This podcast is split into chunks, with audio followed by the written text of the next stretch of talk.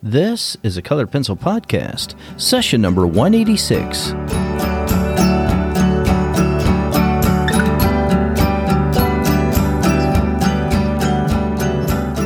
Welcome to Sharpened Artist, a colored pencil podcast where we discuss in detail all things in and around colored pencils and the colored pencil artist. And now, your Lisa Clough and John Middick.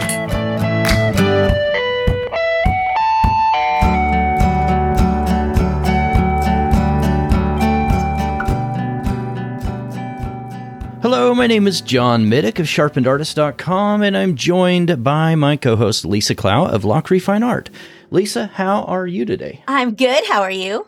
Today, I'm never better, and this is a show about colored pencil where we discuss anything and everything surrounding this medium that we love so much. What are we talking about today? We are answering some questions that our listeners have sent in. The first one is why do you guys always start with the same intro?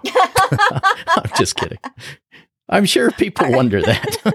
okay, our actual first one comes from Alexis, who writes Based on your videos, it looks like you're using, or you only use an easel both for drawing and painting. I'm trying to decide what to buy for drawing graphite and colored pencils, which I, which I should buy. I used to draw flat, but you know that makes the image look skewed and elongated when positioned upright. So for me, yes, I use an easel, but my thing with the easel, I actually never had a problem working flat. I could always see what I was doing. It never skewed anything because I would move the paper I was working on depending on what area I was working on.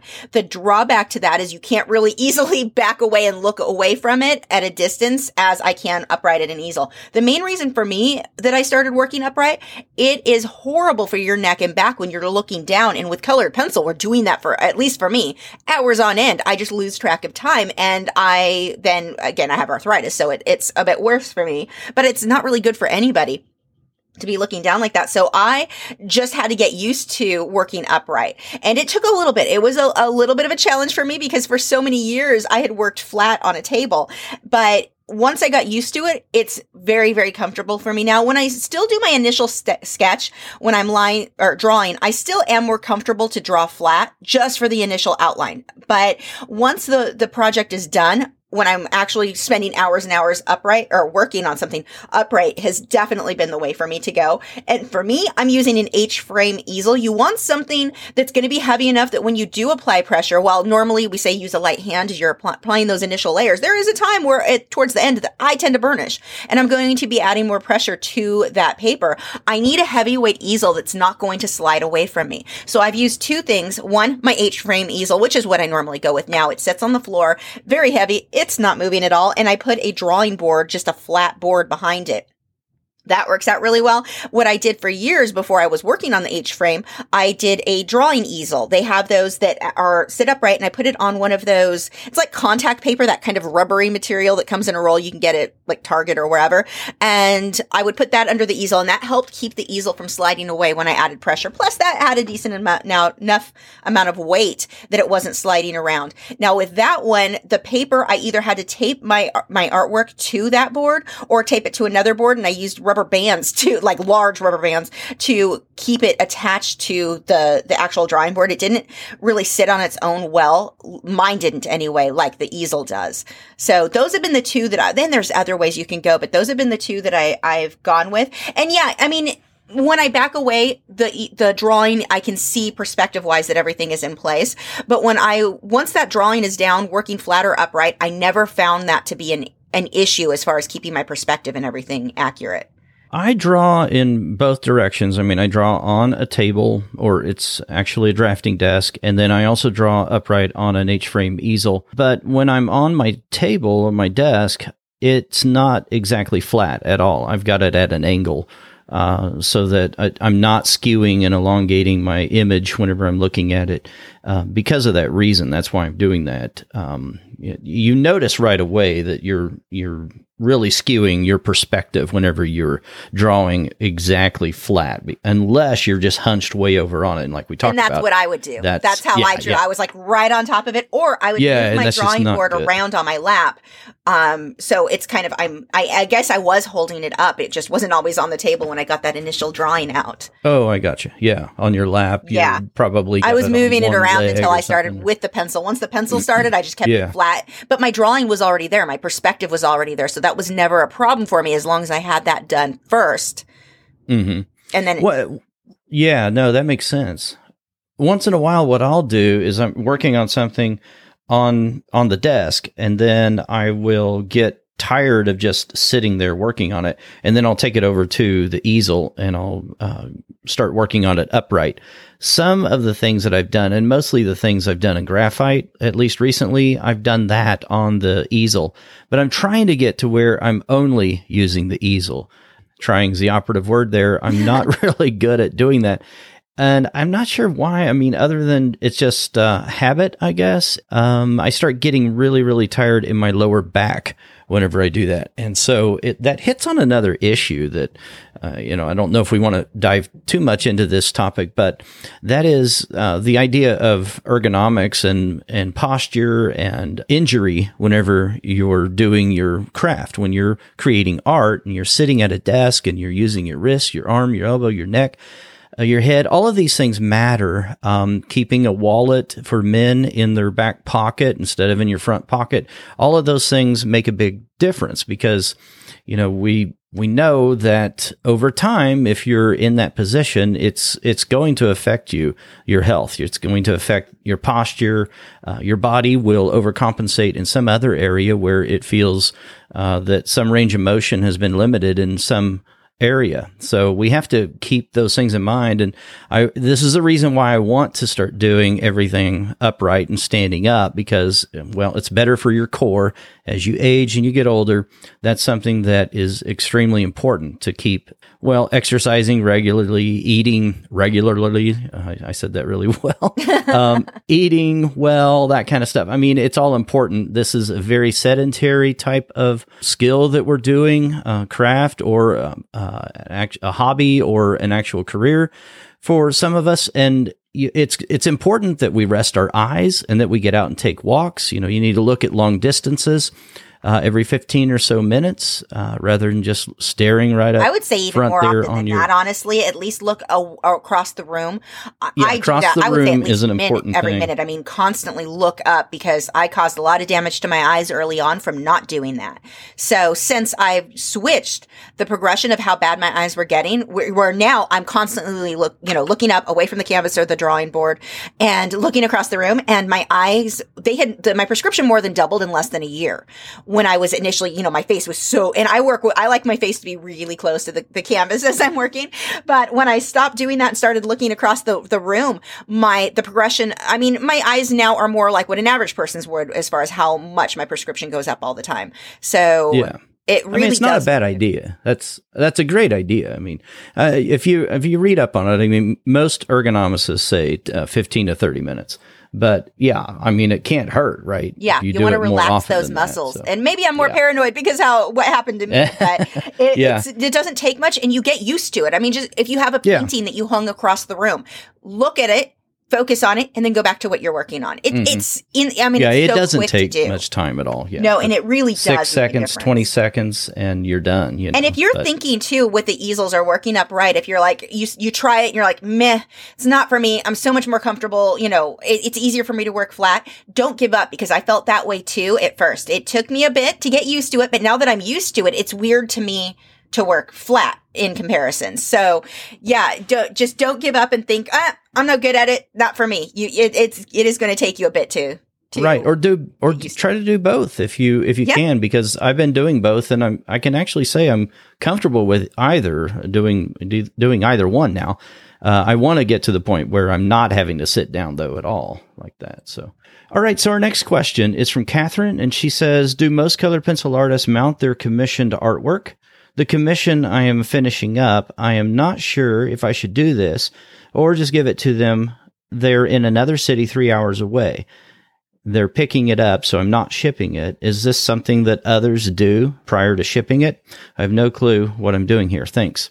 It's kind of up to you. Um, I would say that if you are mounting it, and we probably need to define a few terms here, but mounting typically means that you're going to take either a paper uh, work or or some other surface that you're using, and then fix that to some other more permanent uh, surface like a board or something like that. And if that's what you're meaning by this, and you're not talking about framing, you're not talking about matting it, then it will add just a little more uh, stability to the, the piece. And when you're shipping it, it might it might add you know something to it. It might be easier to do that. I don't know. Here's the thing: I don't work on paper that you can roll up. I know some artists do that. Uh, most of the papers that I'm working on, I'm working on something that has to be flat. By the time I'm done with it, it it needs to stay flat. I'm going to try to think in that direction early on in the process, and I would say, if at all possible, if you can mount that, then I would do that before you give that commission piece uh, to the customer. But you need to have those discussions up front. That that's what I would say going forward. If you're going to uh, do this again, then you need to have those conversations with the person that you're doing the commission piece for and talk about that up front because you need to include that in your materials whenever you're uh, giving that quote um, and have all that squared away uh, if you know sometimes some artists will go ahead and talk about framing as well um, you know, so that's that's entirely up to you. That's something that some artists do, some don't. Uh, it certainly complicates things and makes it a lot more involved on your end whenever you're having to frame it for the person as well. Then you got to worry about colors and mats and all that stuff. But if you're just mounting it and then you're shipping it flat and you're insuring it, there's no guarantee that it's not going to get damaged, but you can do what you can. Uh, you know, you could go ahead and uh, ship it that way. If you're only three hours away, maybe consider driving an hour and a half if you if they'll compensate you for that. Uh, otherwise, yeah, just go ahead and ship it. Yeah, and I want to bring up too when you say mounting, going back to what John was saying about the definition, what do you mean by mounting? Because when someone says mounting to me, I think of mounting the work to a hardboard where you're using either a, like a, a sort of glue or there, there's different ways to mount. They've got dry mounting and all kinds of different things. But working, I used to teach out of uh, Michael's, and so I, I talked a lot with the framers. And when someone said mounting, they were talking about mounting it to a hardboard or a different surface like that, so that instead of having that flat paper, you've now got it on a hard surface. If you're going to do that, do that first before you start the project you can work on a mounted surface. I do not recommend having finished artwork mounted because if someone screws something up, you can have an absolutely ruined piece. Even the best framer may have something go wrong. Someone drops the cutter, someone, something could go wrong and hurt the piece. I would recommend, because I like to work on paper that's been mounted to a board. The Pro Art panels is mounted that I work on, uh, or the stuff from Pro Art panels, the sanded paper.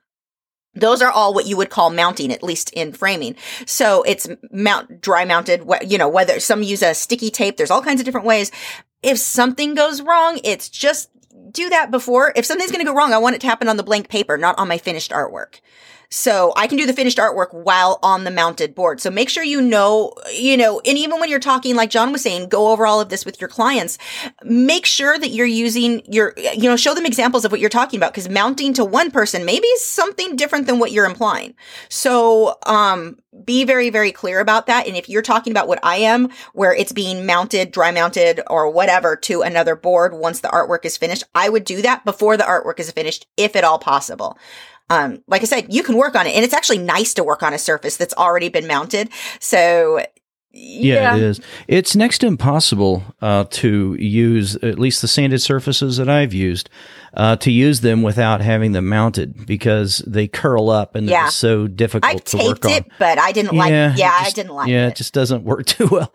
Um, I didn't think, but yeah, that's my preference as well is to mount it ahead of time. I don't know that I would really trust anyone else to mount my pieces. I, I'm going to do that myself. So you test it first, and you make sure if you're using glue, you know, using Yes Paste or something like that, uh, that you know what you're doing and you've tested it prior to this and you've let it, you know, you've been able to witness what happens when you test that over weeks and months. That it's not something that, you know, you did one day and then, okay, I'm ready. I did my test a couple days later and then you do it on your art piece uh, because there can be some buckling that may happen if you're using the wrong materials and you want to make sure that whatever you're mounting it on is always acid free. But, you know, there's a double adhesive uh, type of dry mounting that you can do. There's, like we mentioned, there's a lot of other things that you could do. Decide all of that ahead of time. And like Lisa and I guess both prefer uh, doing it ahead of time, just working on something that is mounted. Yeah, I can tell you times that I've been mounting things when you use the double sided tape. Things just stuck where they weren't supposed to stick, and I'm mm-hmm, glad it mm-hmm. wasn't on a finished mm-hmm. piece that that, happened. Right, to. right, yeah, yeah. You can't move anything around on that double adhesive yeah. film, uh, which is kind of the drawback there. I, I, know there's people that say, "Oh, yeah, you can just use a brayer and just start pushing it around." You know, put wax paper on top of that, or do that on a or, finished and I'm like, no, I don't think I'm going to do that. Yeah. You know? That this is not like a, a bad bad project. like you're just asking for trouble at that point if it's a finished yeah. piece. If it's and if it's a blank paper, you can play around with that. You're not hurting much. I mean, you're out a couple of bucks for whatever you paid for the paper, but not a whole, you know, week, two week, month worth of work. Right. No, exactly. All right. Well, we'll take a quick break and we'll be right back. We haven't talked about this sponsor in a while, Lisa, but I want to talk about Audible, audible.com. If you go over to audibletrial.com slash CP podcast, you'll get a free book, an audio book with that membership. If this is your first time signing up with this particular link, you'll get a free 30 day trial and that entitles you to a free audio book plus two Audible originals. After the trial, you get three titles each month, an audio book, two Audible originals. That's included with that. So you can roll over any credits that are unused up to five months. There's so many great benefits to using Audible to listen to your audiobooks. You know, if you're trying to hunt around on YouTube and listen to some things that somebody stuck out there, you never know what you're going to get. But with Audible, you can choose oftentimes a particular narrator. Uh, it's just such a nice experience being able to listen to the book, a little sample of the book before you ever purchase. If you don't like the book, you can always return it and you'll not be charged. You'll get a full credit back for that particular book. Cancel at any time. They won't ask any questions and you can start back up at any time. All right. So that link once again is, it'll be in the show notes, but it's audibletrial.com slash CP podcast. So our next question comes from Cindy, who writes, I have a question which I can't seem to get an answer from anyone anywhere regarding the underdrawing. Some artists use pencil, some use colored pencil, and they use specific colors. I'm not sure what I should use because I've read a lot about graphite showing under the drawing. Can you share some of your insight on the underdrawing and what you think is best? Thanks very much, Cindy.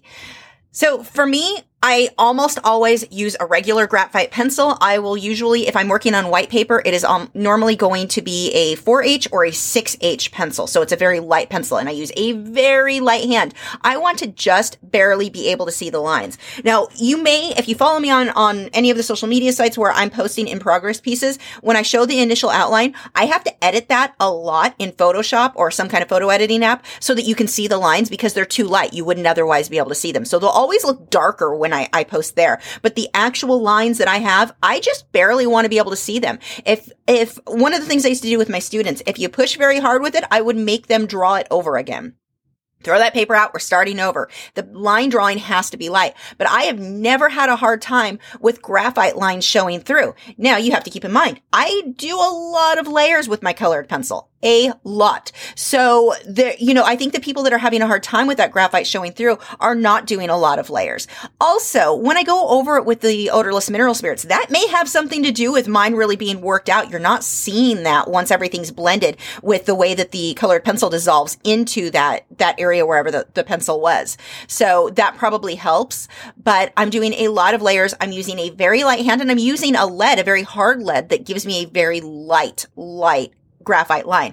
Now, the exception to that for me is if I'm going to work on either sanded paper or my, um, like a dark, the Canson Mi-Teintes, the dark papers that I've used. With that, I'm going to use a colored pencil to draw because the graphite lines, it's too much where I can't see what I'm doing. It really doesn't show, you know, you just see a shiny area. So with those, I will use a darker colored pencil, usually a gray, um, or a darker gray that will show up just enough for me to see the outline. And I just let that blend in with whatever area I'm working on. On sanded paper, it doesn't matter which pencil you use. It is going to look black. It comes out super dark, but once I blend over it with the colored pencils, it just works its way out. So I've never had a problem with the end result in either any of those cases with the graphite showing. With sanded paper, it doesn't really matter. You, it will not matter at all because you'll have so many layers on top of that and that's one of the nice beautiful things about sanded paper is you can put light over dark and you're not going to see whatever was underneath yeah. that anyway.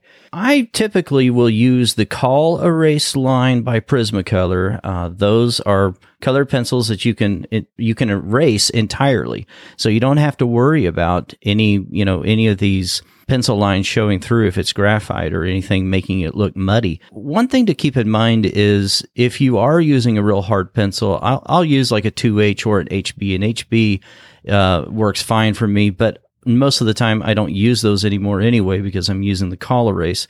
But if you are doing that and you're using a real hard pencil, you can get an impressed line. You you make a groove into that soft cotton paper if you're using a soft cotton paper, and sometimes that will kind of mess up your finish on your piece later on, or you'll be battling it. You'll be fighting that little ingrooved area that you've accidentally created.